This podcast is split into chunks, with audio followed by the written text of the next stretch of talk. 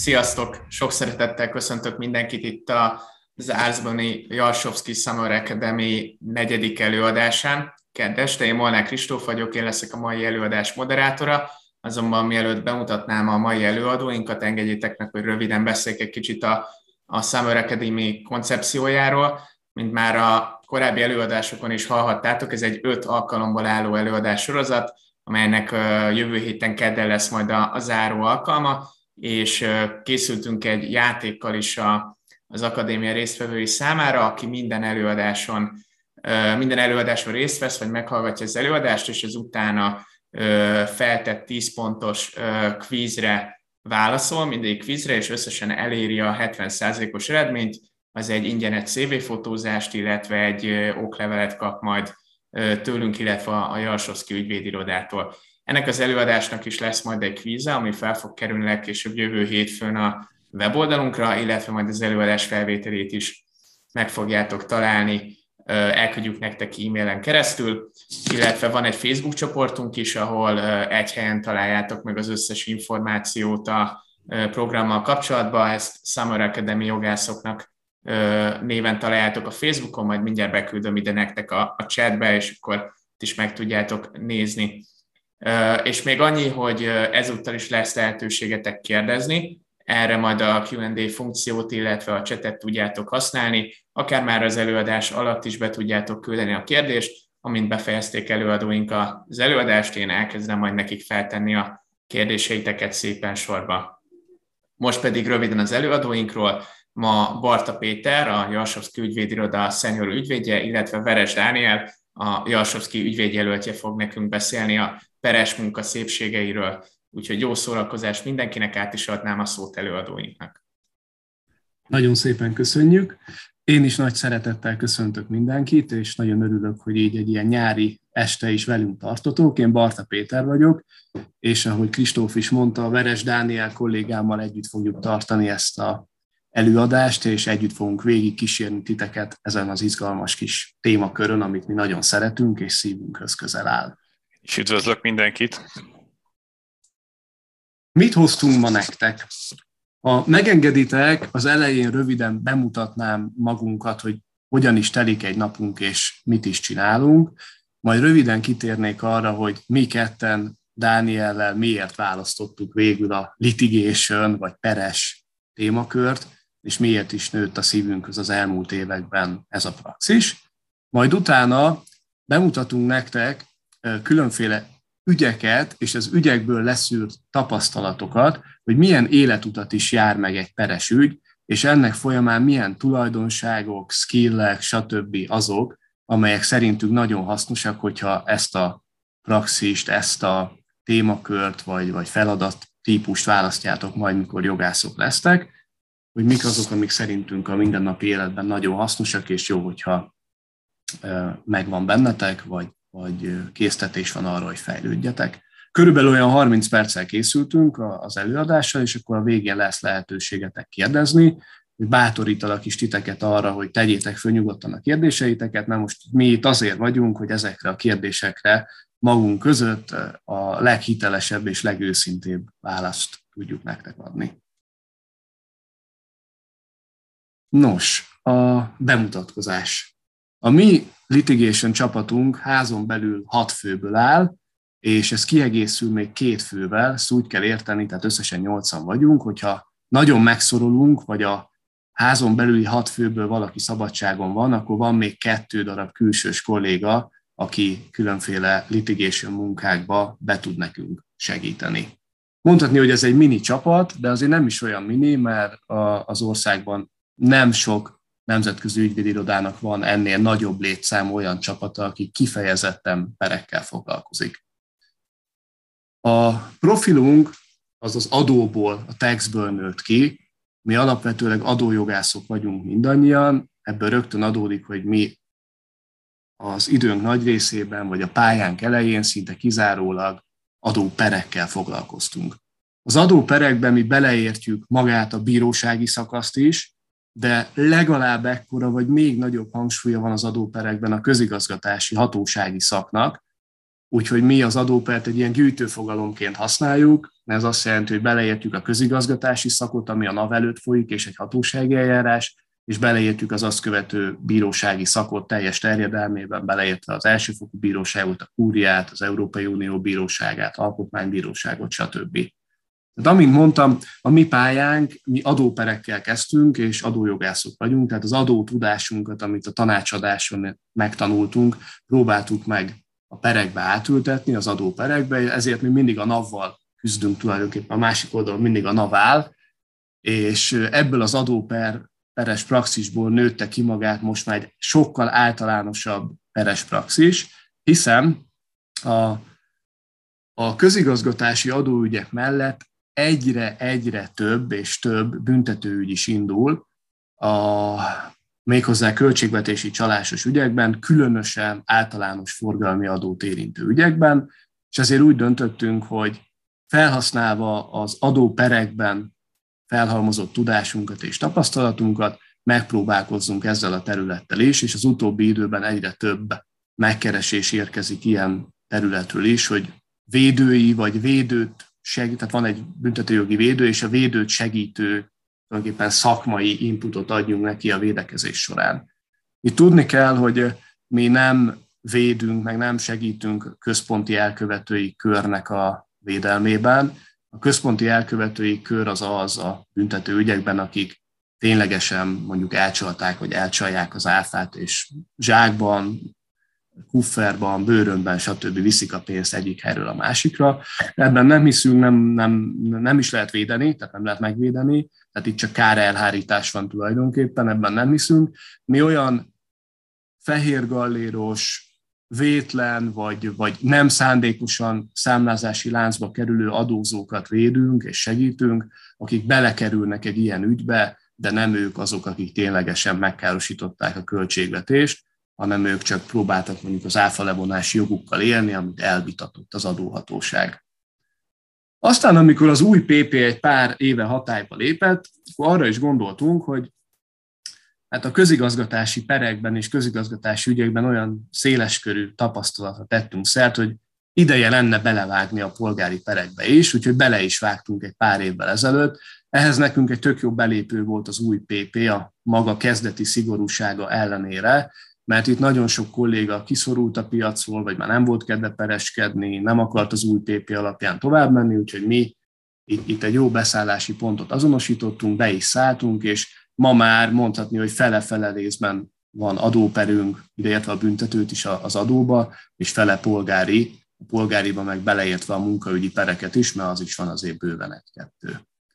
És a munkánknak egy jelentős részét teszi ki az utóbbi egy-másfél évben még a per előtti szakasznak a kezelése, amikor két fél nagyon összeveszik egymással valamilyen üzleti kérdésben, pereskedni nem feltétlen akarnak, úgyhogy egy ilyen mediációs vitarendezési szolgáltatásunk is elindult a, a, a múltban, és személy szerint én ezt érzem egyébként a legnehezebbnek, mert itt mindig egy egyensúlyi pontot kell megtalálni, kicsit adni is kell, kapni is kell, nem lehet faltól falig védekezni vagy támadni, mint egy hagyományos perben, mert ha felperesek vagyunk, megyünk előre száz százalékkal, ha peresek vagyunk, akkor védekezünk száz százalékkal. Egy ilyen vitás helyzetben ugye mindig meg kell alkudni, egy kicsit egy ilyen alkudozási folyamathoz hasonlít, és talán ez a legnehezebb része, hogy egy olyan egyesség szülessen, amivel el tudjuk kerülni a pert, és mindkét félnek a, azok a szempontjai, érdekei belekerülnek az egyességbe, amelyek fontosak, és mindkét fél számára elfogadható.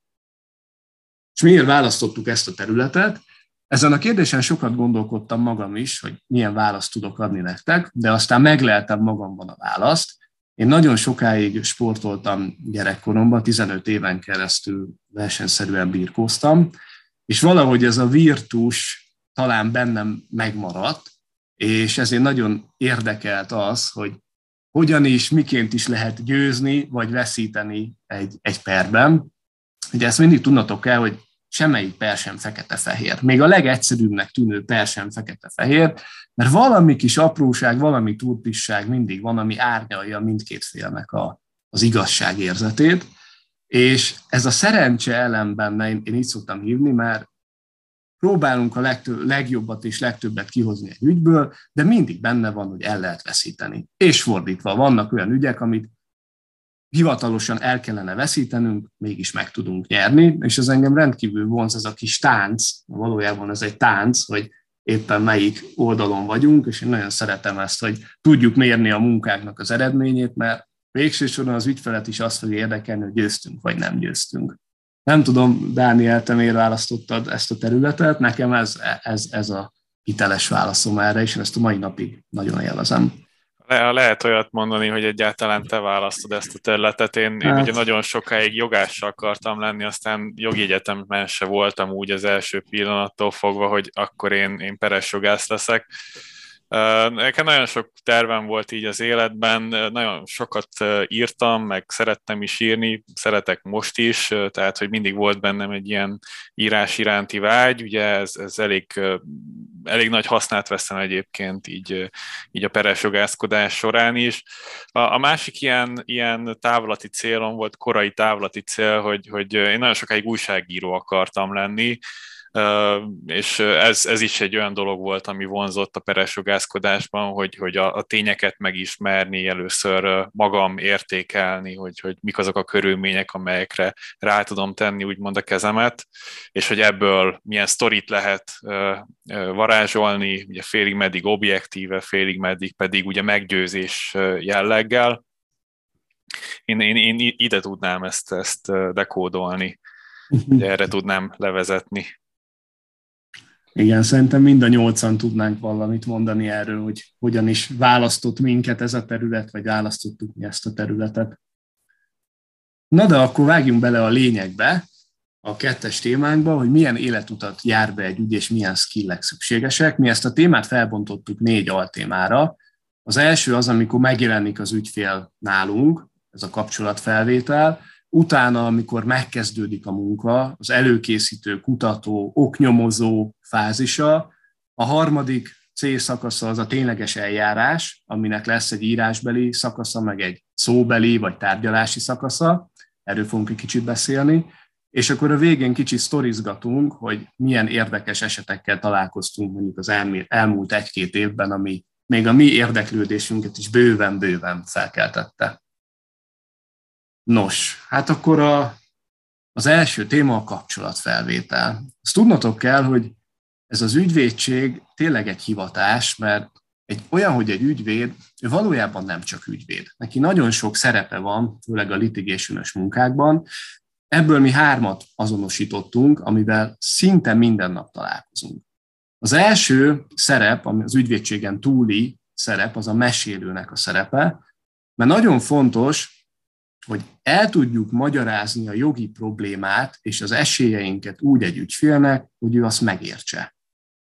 Ennél a mesélésnél, magyarázásnál még fontosabb, hogy tényleg törekedjünk arra, hogy lényegre törően, közérthetően, akár még egy gyerek is értse azt, amit mondunk, kerüljük a jogi szakszavakat, a jogi bigfa nyelvet, és a jogszabályokat se idézzük az ügyfélnek se írásban, se szóban, Sőt, mi még a beadványokban is igyekszünk a jogszabályok idézését visszafogni, és inkább megmagyarázni annak a jogszabálynak a tartalmát, hiszen a bíró is ismeri a jogot, legfeljebb lerakjuk lábjegyzetbe a, tényleg a legfontosabb jogszabályokat, de ami a lényeg, hogy egy olyan megoldást prezentáljunk mind az ügyfélnek, mind később a bírónak a beadványainkban, ami számára hihető, azzal ő tud azonosulni, és egy megoldást kínál az ő üzleti vagy személyes problémájára. Ez a, ez a lényegében a mesélő szerepe. Hát legalább ilyen hangsúlyos, ha nem hangsúlyosabb a pszichológus, és ennek a pszichológus vetületnek két, két aspektusa van. Az egyik az az, hogy ezek az ügyek, ezek a perek, bármilyen per az kimerítő. Egy per jellemzően több évig tart. Szinte mindegyik. Sokszor akár 5-10 évig is eltarthat egy per. A per során végig tartanunk kell az ügyfélben a lelket, fognunk kell a kezét, még akkor is, ha piszok rosszul állunk, ha pedig jól állunk, akkor azért, hogy ez mindig így lesz, és nem fog átfordulni. De ugyanúgy közben magunkban is egy kicsit tartani kell a lelket, mert ez a peres szakma, és maga egy per, egy rögös, rögös út, Ez nem mindig kényelmes, sokszor tényleg ki van kövezve nem túl kellemes dolgokkal, és fontos, hogy magunkat is védjük, reálisan lássuk az esélyeket, és őszintén kommunikáljunk az ügyféllel. Nagyon sokszor kér az ügyfél már az elején egy pernyertességi valószínűséget, hiszen ők üzletemberek, és szeretnék tudni, hogy mennyi az annyi, mennyi az esélye, hogy ők megnyerik a pert. Ilyenkor nekünk egy megalapozott százalékos becslést kell adnunk arra, hogy mi mit gondolunk a információk és tények alapján, hogy mekkora az esély a pernyertességre. A másik a aspektusa ennek, hogy azért is kell jó pszichológusnak lennünk, mert például fel kell ismernünk, különösen büntető és adóügyekben, hogyha az ügyfél az elején nem mond el mindent, vagy esetleg nem mond igazat. Ezt, ezt nagyon jó, hogyha az elején tisztázzuk, mert ha nem tudjuk a bizalmát megnyerni, és később esnek ki a, a szekrények a csontvázból, az nagyon-nagyon kellemetlen tud lenni. Szóval itt a testbeszédben mindennel érdemes foglalkozni, hogy a saját ügyfelünket a lehető legjobban kiismerjük. Azért is kell jó pszichológusnak lenni, mert az utóbbi időben egyre több az érzelmi alapú per, ami plusztán üzleti, számtani, matematikai oldalról egyáltalán nem éri meg. Mondok egy példát, két millió forintról vitatkozunk több éven keresztül, eljön az a pont, hogy az ügyvédi költségek megeszik ezt a két millió forintot, de ez az ügy akkor is valamiért nem a két, tehát nem a két millió forintról szól, hanem valami becsípődésről, érzelmi attitűdről, amit nekünk meg kell érteni, el kell tudni mondani az ügyfélnek, hogy értse meg, hogy ez lehet, hogy többe fog kerülni, és ha érti, és azt mondja, hogy ennek ellenére is menni kell tovább, akkor nekünk kell ezt a motivumot megérteni, hogy neki miért ilyen fontos ez az ügy, hogy akár még többet is hajlandó áldozni rá, mint amennyibe kerül, mint amennyit nyerhet a végén. És a harmadik, ami nagyon fontos szerintünk, hogy egy ügyvédnek jó üzletembernek is kell lennie. Hiszen mi nem árut adunk el, vagy hát legalábbis árut adunk el olyan értelemben, hogy az a tudás és tapasztalat, ami a fejünkben van, azt tudjuk a piacon eladni, és abból tudunk mi is megélni. Fontos azonban, hogy felmérjük és érezzük, hogy az ügyfelünknek mi a költségérzékenysége, milyen áron tudjuk eladni azt a szolgáltatást, úgy, hogy ő is azt érezze, hogy rendben vagyunk, ez egy jó üzlet volt, és mi is abból meg tudjunk élni. Erre rengeteg eszköz van, és rengeteg kérés van, hogy hogyan lehet jól árazni egy ügyet. Nagyon sokszor kérnek már a per elején tőlünk díjbecslést, hogy jó-jó, de hát oké, okay, hogy több évig tart, de hát mégis akkor ez mennyibe fog kerülni. Ekkor nekünk már az ügy legelején fel kell mérni minden egyes utas szenáriót, fellebbezés, kúria, Európai Bíróság, mi lesz, ha oda kerül, stb. És ezt mind be kell tudni árazni az elején, hogy nehogy aztán váratlan utak és helyzetek kerüljenek. Persze vannak más lehetőségek is, van sikerdíjas megállapodás, bár azt annyira senki nem szereti, mert amint mondtam, egy per nem fekete-fehér, lehet, hogy győzünk, lehet, hogy veszítünk, de olyan is sok van, hogy egy ilyen alap kisebb költséggel kombinált sikerdíj, vagy egyszerűen kérnek egy kepet, de azt mondják, hogy ennyit és ennyit hajlandóak fizetni erre az ügyre, és többet nem, akkor meg nekünk kell felmérni, hogy ez a kep nekünk megfelelő-e. És amikor ez a kapcsolat megszületett, és megkaptuk az ügyet, felmértük az ügyet, akkor elkezdődik az oknyomozó, előkészítő kutatófázis. Igen, mert uh, most nem akarok ilyen Dr. House-i magasságokba menni, de ugye mond egy dolgot az ügyfél, de hát ugye az ügyfél nem jogvégzett ember, tehát neki van valami a fejében, de hogy, hogy azt ő vajon mivel tudná megtámasztani a számunkra, az igazából akkor dől el, amikor, amikor elkezdi ő is előásni az iratanyagot, a tényeket tartalmazó lényegében bizonyítékokat, amelyeket mi nekünk majd ugye prezentálnunk kell az eljárásban, vagy a hatóság, vagy pedig, vagy pedig a, a bíróság felé. Ugye elérkezünk ebbe az előkészítő szakba, ami, ami egy ilyen hatalmas kutatással fog indulni, ez, ez két felé fog ágazni. Egyrészt ugye ezeket a dokumentumokat mind meg kell szerezni, és, és fel kell térképezni, hogy egyáltalán milyen dokumentumok állnak, állhatnak egyáltalán rendelkezésre. Ugye ez most triviálisan hangzik, de, de hát nem egyszer találkozunk olyannal, hogy, hogy megy egy hatósági eljárás már ideje, mi valamelyik pontján ennek az eljárásnak így becsatlakozunk az ügyfél megkeresésére, és azzal találkozunk, meglepődve magunk is, hogy az ügyfél nem rendelkezik az eljár, a saját eljárásának az irataival, és, és maga sem érti, hogy, hogy, hogy, hogy mit, mi történt, mi, mi a következő lépés, és ilyenkor nekünk kell bizony kiderítenünk, hogy, hogy hol lehetnek ezek az iratok, és egyáltalán mi áll rendelkezésre. És ugye hiszünk is az ügyfélnek, de ami le van írva, amit a hatóság ír a döntéseiben, ami a, az iratanyagban, akár a bíróság, már bírósági szakban az iratanyagban benne van, az a biztos, abból kell nekünk is építkezni, tehát csak elmes, elmondásra nem, nem alapozhatunk. Ezért van az, hogy nagyjából a nulladik lépés minden új ügynél az, hogy, hogy ha már folyamatban lévő ügyről van szó, tehát feltételezhető, hogy van, van valahol iratanyag, hogy, hogy iratbetekintéssel élünk, ez egy olyan eszköz, amivel nagyon széles körben rugalmasan lehet élni, és ennek révén megszerezzük az iratanyagot.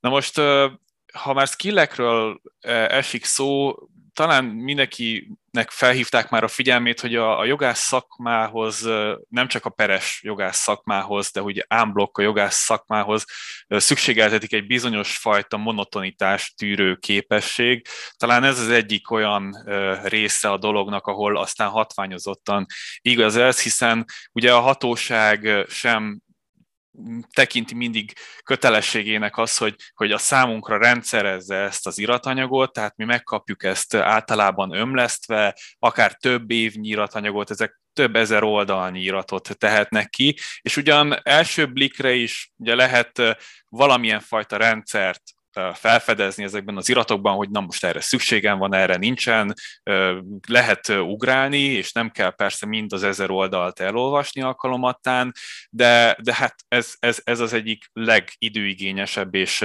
legszörszálhasogatóbb része a dolognak. A kutatás másik része, ami szintén nagy türelmet és alaposságot igényel, az magának a, a jogszabályoknak a, a kikutatása, a releváns jogi háttérnek a kikutatása és megértése. Ugye, hogy, hogy egyáltalán mi az a jogi megoldás, amely mentén közelítenünk kell a, a problémának, az ügynek a megoldása felé. És hogyha eljutottunk ideig, hogy már nagyjából mindent láttunk, akkor jön el az a pillanat, hogy, hogy ki kell alakíthatunk az úgynevezett per stratégiát, hogy, hogy egyáltalán hogyan szeretnénk eljárni az ügyben, mik azok a tények, melyek azok a tények, amelyeket szeretnénk prezentálni a hatóság vagy bíróság elé, milyen beadványokkal szeretnénk tovább, milyen bizonyítási indítványokkal, egyáltalán, hogy, hogy a, a perünket, az ügyünket, akár felperesként, akár alperesként, milyen stratégia mentén szeretnénk megnyerni, mert pedig ugye meg szeretnénk nyerni. Ugye ehhez egy alapos nagyon, nagyon alapos analitikus képesség kell, hogy, hogy miután befogadtuk, megismertük az ügyet, amely a kismillió tényből áll, akkor, akkor ezeket a tényeket a magunkévá tegyük, és ezt igazából ezt teszi lehetővé az, hogyha az ember tud rendszerben gondolkodni, át tudja látni a, a nagyobb szisztémát, az úgynevezett big picture-t, ilyen big foros frazeológiával élve, és, és ennek mentén tudjunk tovább dolgozni. Nyilván sok, sok kvalitás kell hozzá, és nem mindenki mindenben jó, ezért nem is szeretném azt mondani, hogy itt, itt, itt egy szemében mindenki egy, egy peres szupermen, mert, mert nem. Mi is ugye azért dolgozunk csapatban, hogy, hogy egymást kiegészítve tudjuk egymás képességeit erősíteni, ami nem csak azért kell, mert, mert így tudunk ugye optimális munkát, munkaerőbedobással dolgozni, hanem azért is, mert, mert nagyon sok ezt, ezt talán már mindenki sejti, hogy, hogy nagyon sok munkával jár tényleg alaposan, tényleg igazán alaposan felkészülni egy-egy ügyből, és, és nincs két egyforma ügy, szeretnénk azt hinni, de, de valójában nincsen. És ugyanakkor nagyon sokszor van az, hogy, hogy hát ezek az ügyek határidőhöz vannak kötve. És ugye az ügyfél átvesz mondjuk egy iratot, abban van mondjuk egy 15 napos határidő, és még kotlik rajta egy 10 napot, és mi megkapjuk ugye a, a, a megbízást az ügyféltől, hogy akkor szeretné, hogyha mi képviselnénk őt az eljárásban, és magyarán gyakorlatilag marad két napunk kidolgozni az egészet. Na ehhez is ugye kell az, hogy, hogy valaki nagy munkabírású legyen alkalomattán. Hál' Istennek azért ez, ez, ez relatíve kevés, főleg, hogyha, hogyha az embernek főleg céges ügyfelei vannak, de, de a, a lényeg az, hogy, hogy szükséges ebben a szakmában, hogy valaki tudjon csapatban is dolgozni, és proaktívan álljon mind a munkájához, mind pedig a, a csapattársaihoz. Szerintem lapozhatunk, Peti.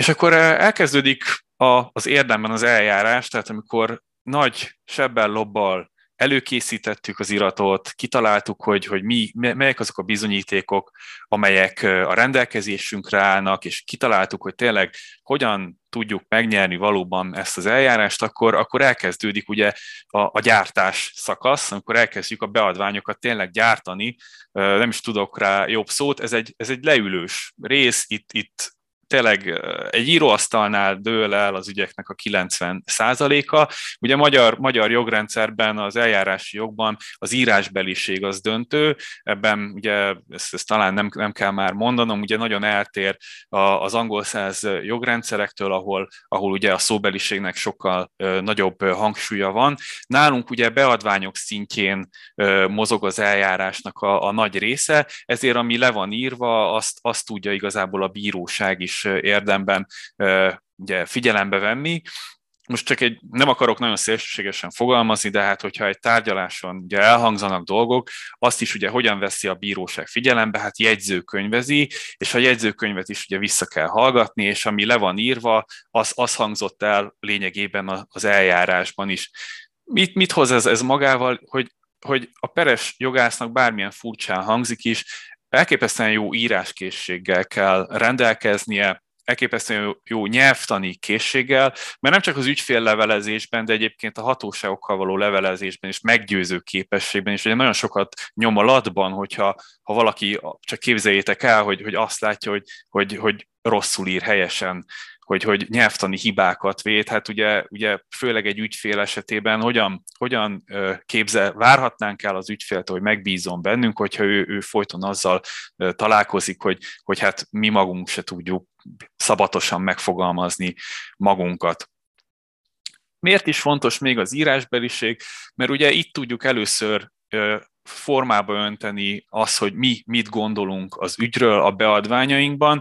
Ugye én az egyetemen hallottam még ezt a mondást, hogy az ügy első bírája az maga az ügyvéd, ugye, mert mi, mi vagyunk azok lényegében, akik elsőként megfogalmazhatjuk, és aztán ezt interpretálhatjuk a döntő hatóságnak, ami vagy hatóság, vagy maga a bíróság, aki aztán ugye hivatalosan is, hatóságilag is el, el fogja bírálni az ügyet és, és ehhez jön az, hogy, hogy a, a bíró is ember, tehát hogy, hogy olyan beadványokat kell magunknak is készítenünk, amelyet, hogyha mi olvasunk, akkor próbáljuk magunk elé képzelni, hogy valaki, akár laikusként, akár bíróként megkap mondjuk egy száz oldalas beadványt, akkor azon mit kezd, hogyan áll hozzá? Unni fogja, végiglapozza, így, így, így, így. Tehát, hogy, hogy nagyon fontos az, hogy olyan beadványokat írjunk, ami, hát nem akarok uh, furcsát mondani, de hogy élvezhetőek legyenek. A bírónak is olyan beadványokat kell írnunk, ami élvezhető,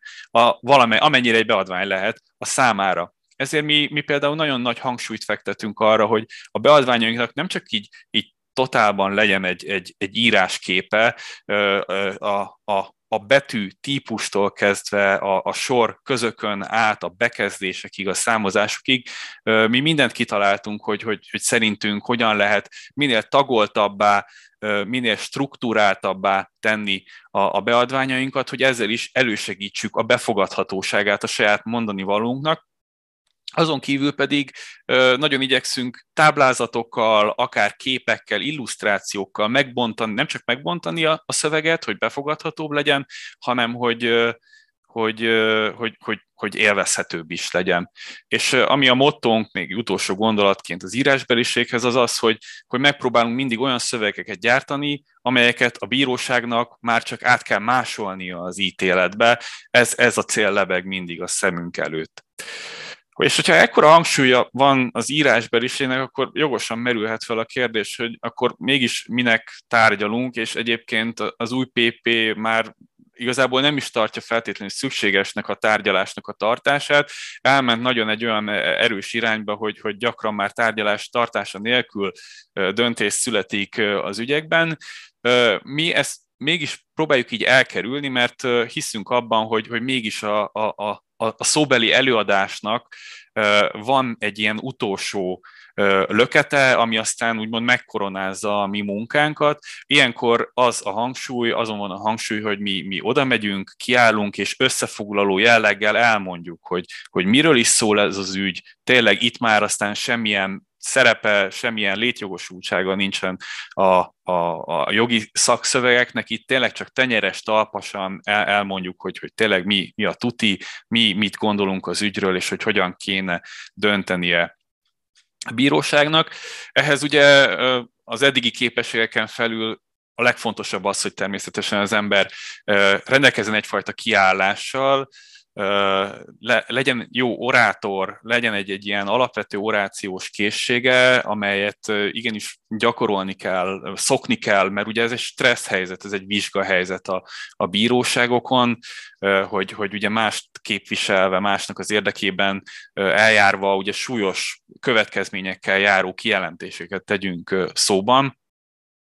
Emellett pedig ugye a tárgyalótermi etikettet is valamennyire figyelembe kell venni, tehát hogy vannak ilyen nem bonyolult, de, de olyan szabályok, amelyeket figyelembe kell vennünk, hiszen hogyha nem, akkor, akkor mind a bíróságot, mind pedig az ellenérdek felett nagyon súlyosan megsérthetjük, amelyek járhatnak akár azzal is, hogy, hogy elveszítjük egyszerűen az ügyet, mert elveszítjük a bíró szimpátiáját, és bármilyen furcsán hangzik, ez, ez, ez benne van a pakliban, és nem, nem kizárható, hogy egyszerűen azért, mert, mert antipatikusak vagyunk, egyszerűen nem hajlandó meghallani azt az üzenetet, még hogyha, hogyha igazunk is van. Most csak egy nagyon szélséges példát mondva, elmentünk egy tárgyalásra, ahol az ügyvéd kolléga, az ellenérdekű fél kolléga azt gondolta így, így, így, így alkalmasnak, hogy, hogy ilyen a homlokára csapott napszemüveggel és ilyen félig kigombolt talárral érkezik a, a tárgyalóterembe, mint kiderült, ő, ő így ismerte is a, a bírónőt,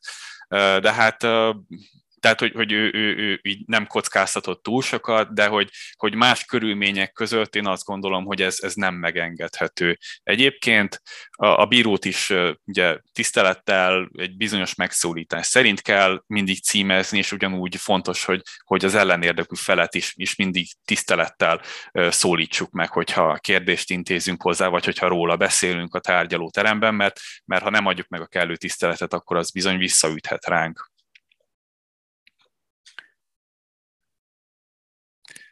És akkor a, az érdekes sztorik, igazából ami a, a savaborsa ennek a szakmának, szerintem, hogy, hogy, hogy tényleg nincs két egyforma ügy, és persze nagyon sok szakmányban lezajló ügyjel találkozunk, azonban vannak olyan, mindig olyan apróságok, olyan, olyan tények és érdekes háttérinformációk, háttérbizonyítások, amelyek, amelyek mégis ilyen színessé teszik ezt, ezt a szakmát, színessé tehetik, és akkor ebből hoztunk néhány nagyon érdekeset. Ugye Péter említette, hogy, hogy mi sokszor foglalkozunk áfa perekkel, és volt egy olyan, olyan rége, egy nem is olyan régi ügyünk, amikor egy, egy csiga tenyésztő vagy csiga gyűjtő gazdát talált meg az adóhatóság, az, az volt itt a, a tényállás, csak nagyon röviden és egyszerűen, hogy, hogy voltak ennek az embernek bizonyos nyilvántartásai, hogy ő mennyi csigát gyűjtött, de hogy, hogy ezek a nyilvántartások nem voltak összeegyeztethetőek a, a kiszámlázott értékkel, amiből az adóhatóság azt, hát azt a következtetés vonta le valamennyire alappal, hogy, hogy hogy hát itt akkor ezek szerint ugye kevesebb csiga került kiszámlázásra, mint ami valójában eladásra került. És akkor ezzel a problémájával keresett meg minket ez a csigatenyésztő, és nekünk, hát nyilván hogyan áll hozzá az ember egy ilyen ügyhöz, hogy itt, itt mit lehet vajon tenni, sikerült megtalálnunk Magyarország egyetlen csiga szakértőjét, akivel hosszas diskurálás után sikerült arra jutnunk, hogy, hogy ő, ő, ő ezt igenis reálisnak tartja, hogy, hogy, hogy leírható egy szakvéleményben, bizonyítható, hogy a csigák szállítás közben kimásznak a vödörből, és ez vezet ahhoz a mennyiségi fogyáshoz, amit aztán a, az adóhatóság is megállapított a, a, az ügyfelünknél. Igen, és, és ezzel meg is nyertük igazából a pert, mert hogy, hogy, hogy ugye egy bizonyítási eszköz a szak, szakvélemény, a szakértőnek a véleménye, és a csiga szakértő elmondta, hogy, hogy teljesen valid és, és létező dolog, hogy hát a csigák még élnek, ugye, és vödrökben szállítják, ez egy ilyen egyszerű üzem, és hát így kimászkálnak a vödörből. A, a következő az egy ilyen kicsit met, metább bizonyítási ilyen kérdés, vagy hát tanulság. Egy olyan, olyan problémával találkoztunk, hogy egy, egy munkavállaló megsérült, mert állítása szerint egy ilyen gurulós keretet kellett neki húzni a maga után, amit jól megpakolt ilyen dobozokkal, és azt állította, hogy, hogy a gurulós keretnek az egyik kereke eltört. És mi úgy kaptuk meg ezt az ügyet, hogy két évvel ezelőtt történt ez a baleset, és akkor most akar munkaügyi pert indítani a, a munkáltató az ügyfelünk ellen, ez a, ez a sérült munkavállaló. És, és a, a munkáltató mondta azt, hogy, hogy igen, itt eltört a, a gurulós keret. Itt sokáig silabizáltuk az iratanyagot, amikor igazából arra lettünk figyelmesek, hogy, hogy sehol az iratanyagban nincsen meg említve az, hogy ez a gurulós keret, ez a kerék, ez, ez, ez eltört volna, és vissza kellett kérdeznünk a munkáltatónál, hogy, hogy de hát honnan veszik, vagy, vagy, vagy tényleg ez így, így tényszerűen így történt, és akkor a munkáltató is, tehát az ügyfelünk is így, így a homlokához csapott, hogy hát ő nem tudja, ezt a munkavállaló mondta, hogy ez így történt. És akkor mondtuk, hogy, hogy hogy hoppá, hát így, így a munkavállalónak, tehát az ellenérdekű félnek a bemondására, hogyha tényleg semmelyik iratanyagban egyébként ez nem jelenik meg, még egyszer hangsúlyoznám, két évvel ezelőtt történt az eset, tehát hogy a munkáltató részéről is egyrészt érthető, hogyha ha készpénznek vesz valamit, amit, amit mások állítanak, viszont azt is jelenti, hogy két év alatt azért született jó pár, ugye eleve a, a munkabaleseti jegyzőkönyv, ott felvették a nyilatkozatát a munkavállalónak, és különböző orvosi iratokban is leírták a tényállást, és egyik iratban sem szerepelt az, hogy kitört volna a kerék, és itt bizony egy olyan bizonyítást folytattunk le, ahol egy állításnak az ellenkezőjét, vagy hát a nem létét, valótlanságát kellett ugye bebizonyítanunk azon keresztül, hogy nincsen rá bizonyíték. És akkor vannak, vannak ugye a, a jó, jó sztorik, és vannak a, a hálásabb sztorik. Itt, itt Petivel azt gondoltuk, hogy én ugye azt, azt, én azt adnám itt útra valóul e, ennél a résznél, hogy, hogy ugye van vannak azok a szerepek, amikor, amikor ugye a, az ügyvédnek, a peres ügyvédnek a, a funkciója az az, hogy biztosítsa, hogy mindenkit az eljárásban olyan jogok és lehetőségek illetnek meg, amelyet, amelyet a, a jogszabályok biztosítanak a számára, és vannak olyan helyzetek, amikor ez ugye hálátlan szerep, mert érezzük, hogy mint például az előző esetnél, hogy egy, egy sérült munkavállalóval szemben ő szeretne valamilyen igényel érni a, a, a munkáltatójával szemben, mert az a meggyőződése, hogy, hogy, a munkáltató valamilyen munkavédelmi szabályt szeget, és ő azért sérült meg, és akkor nekünk viszont tényleg ki kell állnunk, hogy, hogy ha ez rendben is van, az igényei azok eltúlzottak, és nem érdemel annyi kártérítést például, mint, mint amit ő szeretne megkapni a végén. Igen, ezt én is csak megerősíteni tudom, és meg kiegészíteném két gondolattal. Az egyik az az, hogy nyugodtan mondjunk nemet. Tehát ha érkezik egy olyan megkeresés, ami valami miatt nem a mi területünk, nem érezzük, nincs meg a kémia az ügyfélel, akkor nyugodtan mondhatunk nemet. Nem kell minden ügyet elvállalni, ilyenkor irányítsuk el a megfelelő kollégához, ha ismerünk ilyet, hogy majd ő segít neki. Például én, én kerültem már olyan helyzetbe, hogy egyszerűen éreztem, hogy olyannyira nincs igazunk, és kapaszkodót sem találok az ügyben, hogy nem fogom tudni hitelesen képviselni, ezért tovább irányítottam az ügyfelet, hát ha másik kolléga más lát az ügyben, de aztán, mint kiderült, jól mértük föl, és, és azt ott megállapodott az ügyfél, kifizette ezt az ellenértéket. nem, tud, nem tudtuk volna hitelesen képviselni, és egy olyan ügyfél volt, aki minden áron menni akar tovább, hogy neki már pedig igaza van, és nem tudtam meggyőzni arról, hogy de nincs. A másik, hogy ha az ügy tárgya olyan, ami a mi személyiségünkkel, csapatunkkal, lelkünkkel nem összeférhető, akkor ezekre az ügyekre is nyugodtan lehet a későbbiekben is nemet mondani. Mi is, én is például meghúztam a magam határait, én nem, én nem vállalok erőszakos bűncselekményekkel kapcsolatos védői munkát, illetve családjogi vitáshelyzetekbe sem járok el, mert nekem az az én, én az én személyiségemmel az nem kompatibilis, és mindenkinek szerintem, mint jó pszichológus, a saját határait, a saját védelme érdekében fel kell tudni állítania.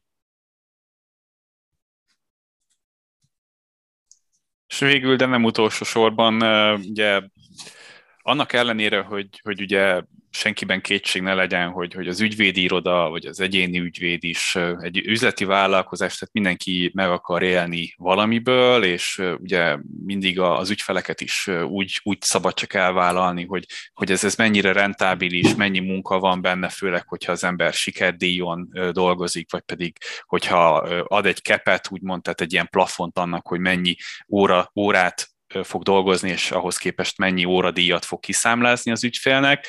Vannak olyan ügyek, amelyek, amelyek ugye karitatív hozzáállást igényelnek, lehet ez, hogy valamilyen civil szervezet keres meg minket, és hogyha ha, ha az tényleg olyan, ami, amit, amit, amivel mi ugye egyet tudunk érteni, mondjuk ennek a civil szervezetnek a profiljával, akkor, akkor van, hogy, hogy elvállaljuk ezt, a, ezt az ügyet, és nem kérünk érte ellentételezést. Ezt ugye jó szívvel szoktuk szoktuk csinálni. Ugye itt az embernek azt kell, azt a, tehát talán e, ezek azok az ügyek, amelyek nem, nem gyakoriak, nem azt mondom, de hogy amikor a leginkább ki puposodik az, hogy, hogy, hogy ez tényleg egy olyan hivatás, amit, amit szívvel, lélekkel lehet és kell is csinálni, hogy, hogy néha tényleg minket, a lelkünket simogatja egy olyan ügy, amiben mi is magunk is tudunk hinni, és a, úgy, és vagy annak ellenére beletenni a maximumot, hogy, hogy tudjuk, hogy, hogy ez most pro bono, tehát karitatív jelleggel, ellentételezés nélkül ö, megy.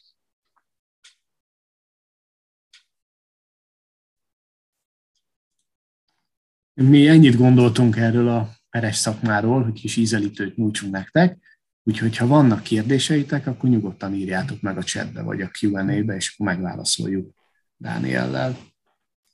Igen, én is szeretnék mindenkit bíztatni, hogy nyugodtan kérdezzetek az előadóinktól. Egy valaki már meg is tette. Ez a kérdés, hogy mennyire tartjátok fontosnak a PP szó szerinti ismeretét ehhez a munkához.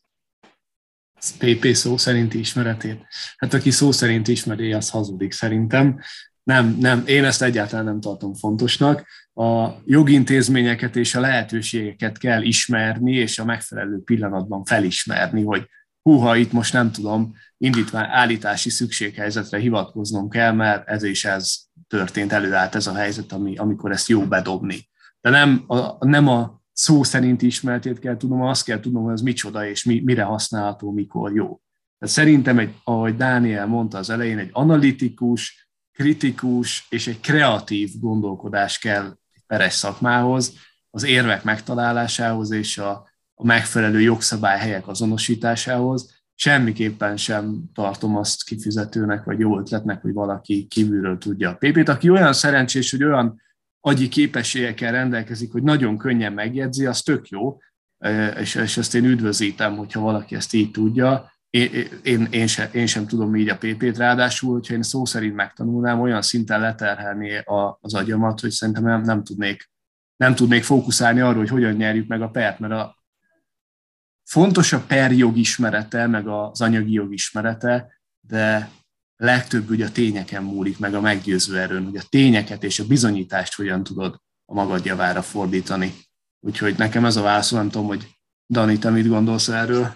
Magam se tudtam volna jobban mondani, talán tényleg annyi kiegészítés, hogy, hogy írásbeliség van alapvetően, az, az, az nagyon fontos, hogy persze a lehetőségekkel úgy nagy vonalaiban így mindenki tisztában legyen, de ugye mi is nagyon gyakran, hogyha valami bizonytalanság vagy új tény merül fel, akár már a tárgyaláson, akkor, akkor megpróbáltunk, megpróbálunk kérni haladékot, hogy, hogy tűzön egy határnapot, és hívjon fel minket a, a bíróság valamilyen beadvány előkészítő iratnak a, a beadására ami, ami ráadásul ugye nem is egy, egy ilyen nagyon formalisztikus intézmény, tehát hogy, hogy vannak ráadásul olyan dolgok, ami, ami ugye a PP-n gyakorlatilag kívül áll, de hogy egyébként nekem is az a véleményem, hogyha az alapokkal tisztában van az ember, akkor a, a többit azt meg az írásbeli szakaszban azért már, már bő, bőségesen kinézegette, és nem, nem saját kútfőből kell citálni a PP-t a bíróságon, mert, mert ez, ez nem, nem élni kell a joggal, nem tudni, nem tudom. Köszönjük. Közben érkezett egy újabb kérdés. Sziasztok! Mennyire lehet szabad kell visszaélezni egy bírónak, ha nem jegyzőkönyvezi, ami elhangzott a, a részéről, mármint a, az ügyvéd részéről? Azt mondja a kérdés feltevő, hogy többször kérte tárgyalás, hogy kerüljön bele a jegyzőkönyvbe, de a ké, majd a kézbesítés átolvasás után szembesült vele, hogy az előadottak nem kerültek rögzítésre megfelelően, és az illető a felperest képviselte. Igen, van ilyen. Elég sokféle típusú bíró van. Mi a bírókról vezetünk is Excel táblákat, hogy ki mit szeret, milyen típusú, stb., akiket már ismerünk. Na most ez, ez, egy, ez egy kellemetlen helyzet. Értelmszerűen lehet kérni a tárgyalási jegyzőkönyv kiavítását, azt hiszem 8 napos határidőn belül a készhezvételtől számítva, amit vagy el fog fogadni, vagy nem fog elfogadni, mert ő vissza fogja hallgatni a, a diktafont, és nyilván az lesz benne, amit ők ott leírtak, és, és azt nem tudjuk bizonyítani, de mi nem azt mondtuk el, ami, amit ő rádiktált a diktafonra. Erre egy olyan technikát tudok mondani, hogy mi csináljuk elég gyakran azt, hogy elkérjük a bírótól a diktafont, és közvetlenül mi oda mondjuk bele a mondandónkat, mint egy tolbamondás igazából, és nem hagyjuk meg azt a teret a bírónak, hogyha olyan a bíró, hogy, hogy mi elmondunk valamit, majd ő azt, ahogy lejegyzetelte, bediktálja a diktafonba. Tehát ezt így, így lehet esetleg kiküszöbölni, hogy a tárgyaláson akkor jelzett, hogy egyszerűbbnek érzed, hogyha ezt te bediktálod, és hogy ezt hagyja jóvá a bíró.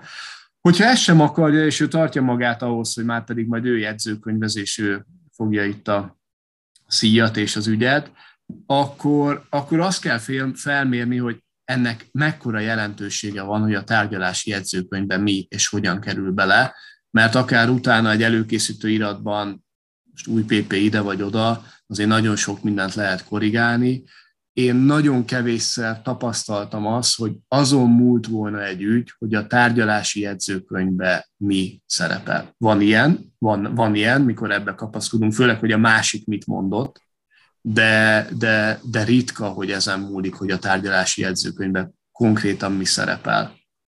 Úgyhogy erre nekem most ez, ez a válaszom így hirtelen. Nem tudom, hogy Danielhez hozzá... Nem, nem, nekem, nekem nincsen most ehhez mindent elmondtál szerintem. Okay. Itt, itt gyorsan reagáltam úgy a, a kérdés feltevője, és azt írja, hogy ebben az esetben a bíró szerint eljárási szabály sértett, mert a nála lévő alpesi beadványt nem kézbesítette, csak a perfelvétel tárgyalás előtti nap jelent meg az ügyfélkapun, és ez a felkészülés nagyban hátráltatta. Ez, ez valóban így van. Meg itt akkor a tárgyalási idő között, hát ezt végig, ezt végig is lehet gondolni egy kicsit, hogy mert ha nem is át se vetted volna, akkor ugye nem is látod az ellenkérmet a perfelvételi tárgyalás előtt. Úgyhogy igen, az a kérdés majd, hogy ez kihatott-e az ügy érdemére, vagy később te megtelt, nem tudom, elnapolták a perfelvételi tárgyalást, vagy lezárta és átfordult érdemi szakba. Igen, erre lehet később hivatkozni, hogyha a kedvezőtlen ítélet születik. Rendben. Köszönjük. Akkor jön a következő kérdés. Szoktatok-e hivatkozni jogesetekre? Mi a tapasztalatotok? A bíróságon milyen súlya van ezeknek a BH-knak? Szoktunk, és nagy súlya van. szóval, tehát, hogy ez, ez része a jogi kutatásnak természetesen már csak azért is, mert bármilyen furcsa jogszabályok nagyon sokszor hát nem, nem egyértelműek, vagy hát nagyon sok teret adnak a különböző értelmezéseknek, és akkor ebben szoktak nagy segítséget nyújtani a, a, a különböző BH-k. A, a bíróságok meg egyszerűen imádják, tehát hogyha van egy, egy olyan precedens, ami egy az egyben ugyanazt a, a jogi problémát dönti el, akkor ott igazából, ha talál az ember egy ilyet, akkor az egy, egy ilyen aranygrál, annál jobb nincs. Igen, ráadásul korlátozott precedens rendszer van, úgyhogy a közzétett kúriai ítéletektől nagyon nem is lehet eltérni, ami már azért egy form. Nem mondom, hogy már olyan precedens rendszer van, mint az angol száz országokban, de azért megyünk ebbe az irányba, hogy jogilag is súlya van a, a BH-knak, és a perekben ez, ez egyre jobban érződik. Ami őszintén szóval egy ilyen teljesen racionális és üdvös folyamat. Tehát, Igen. És a BH-knál ne csak a nemzeti BH-kra vagy a polgári, tehát gondoljatok tágan erre az Európai Unió bíróságának a, döntéseire, meg adóügyekben, a Strasburgi döntésekre, alkotmánybírósági döntésekre. Sőt, ha van egy nagyon hasonló másik nemzeti jog, mondjuk egy német, osztrák, akármicsoda, ott is lehet egyébként kutatni, hogy az a bíróság hogyan döntött egy olyan kérdésben, hogyha nem találunk magyar analógiát, akkor a külföldi, külföldi analógia és, és, és szakirodalom is segíti a bírót a helyes döntésben, meg tud mire hivatkozni. De ezek a mankók a bírónak, mikor az ítéletét meghozza. Ebben kell nekünk segíteni őt. Főleg, hogyha kúriai egyébként a, az esetjog, amit találunk, mert, mert ugye a, a bírókat is egyébként így értékelik, tehát hogy ha, ha egy felsőbb bíróság vala, egy, egy bírónak a döntését már felül, felülbírálta, akkor, akkor ugye nem, fog, nem fognak eltérni tőle. Köszönjük szépen. Következő kérdés jön. Szerintetek napjainkban befolyásolja az ügyfelet vagy a bírót, ha az ügyvéd nő? Ha igen, akkor mennyiben, be, mennyiben ismerhető fel ez, és hogy ehhez kapcsolódóan a kérdés, hogy mennyire számít a peres ügyvéd külleme? Peti, valami okosat? Én őszintén szóval... Nem, nem, átpasszoltam volna a kérdés neked, hogy mindig... Nem, nem kéne, én, én nem, nem hiszek ebben, őszintén szólva. Szerintem főleg, főleg bírót, tehát az ügyfél az, az, az inkább hmm. ember, neki nyilván vannak preferenciái, de, de hogyha egy üzletemberről van például szó, aki a cégét képviseli, amiben több millió forint, milliárd forintok vannak, akkor én, én nem hiszem, hogy egyébként azt nézné, hogy most valaki férfi vagy nő, ő, ő azt szeretné látni, hogy valaki valakinek a kezében jó kezekben van, van az ő ügye, és, és itt, itt nem az fog számítani, hogy, hogy, hogy nő vagy férfi az illető ügyvéd, vagy ügyvédnő, hanem hogy, hogy az, amit ő mond, ahogy elmondja számára, az, az mennyire koherens, mennyire érthető, és, és mennyire alakul ki ennél fogva a bizalom a bíróságokon, meg aztán szerintem végképp nem, nem kéne, hogy számítson, és, és szerintem nem is számít de, de biztos vannak negatív tapasztalatok, én, én nem, nem hallottam nagyon ilyenről. Én is ezzel azonosulok, nem számít, és nem is szabad, hogy számítson. Nekem van egy-két tapasztalatom ilyen kérdésben.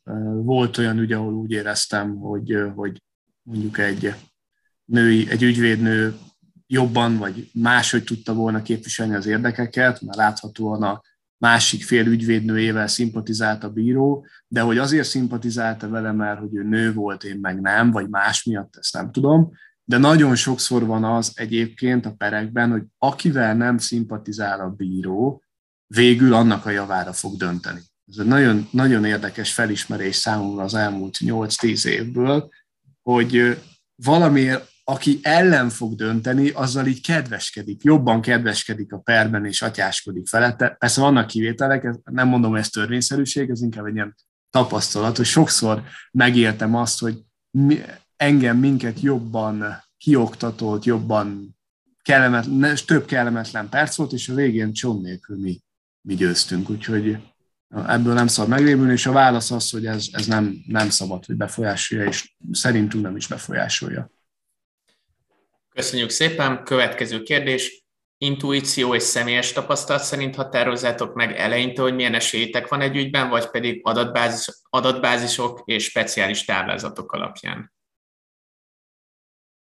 Hát ha van adatbázis és speciális táblázat, akkor nyilván megnézzük, hisz azért van, de hát nagyon változatos, hogy mi alapján így, így, így határozzuk meg az ügyeket, hogy mennyire megérősek vagy nem. Ebben nyilván szerepe van egyfajta intuíciónak, meg saját tapasztalatnak, tehát hogy ez, ez tök természetes szerintem, de hát itt a józan észre kell hallgatni, úgy belőni, hogy, hogy, tehát, hogy vannak nyilván érzelmi ügyek, hogy jaj, de jó lenne ezt, ezt megnyerni, ez most tizé, de, de, de sokszor van az, hogy, hogy annyira kevés bizonyíték van például a kezünkben, hogy azt mondjuk, hogy hogy jó lenne, meg ez egy, ez egy papíron nyer, nyerhetőnek kéne lenni ennek az ügynek, aztán mégis azt mondjuk, hogy, hogy annyira rossz, egy nyilatkozat, két nyilatkozat már van, és hogy, hogy, hogy más nincs is, és, és van, hogy, hogy, hogy csak a, a hatósági eljárási gyakorlatról azt mondjuk, hogy, hogy hogy, hogy nagyon nehezen járható. Ilyenek például a munkaügyi perek jellemzően, hogy ott, ott hiába van az, hogy nagyon sokszor a munkáltatónak van keresni valója a bíróságon, ott, ott ugye ezek az aszimmetrikus perek annyira lejt a munkavállaló felé a pálya, hogy, hogy, hogy nagyon sokszor szét kell tárnunk a kezünket, és hogy azt kell mondanunk, hogy hogy lehet érvelni, lehet, de hogy annyi erőfeszítéssel, annyi energiabefektetéssel, és itt, itt, itt főleg anyagiakra gondolok, a munkáltató részéről, hogy nem biztos, hogy megéri neki, és ugye ez, ezek nyilván ezek, ezek okos döntések, mi legalábbis azt gondoljuk, és próbáljuk a, az ügyfelet is meggyőzni arról, hogy ő is akkor okosan döntsön, és ne, ne tehát az embernek az igazságérzetét néha háttérbe kell szorítani szerintem, hogyha itt ezt megfeleltethetjük az intuíciónak. Én, én az intuíció és személyes tapasztalatra támaszkodom inkább ilyenkor. Tehát, hogyha jól fel tudtuk mérni az ügyet, és megvannak az iratok, bizonyítékok, akkor azért elég jól, egy kellő tapasztalat után elég jól be lehet lőni, hogy mik a, mik a reális esélyek. Ez sokszor 50-50, tehát le, lehet, hogy az a helyes válasz, hogy 50 százalék. Ettől sem kell megijedni, az 50 százalék az sokkal jobb, mint a 25. Köszönjük. Következő kérdés. Mi alapján döntöttetek a pályátok elején arról, hogy az ügyvédi szakma érdekelt titeket, és nem mondjuk egy jogtanácsosi vagy közjegyzői pálya? De már most se biztos, hogy eldöntött dolog már.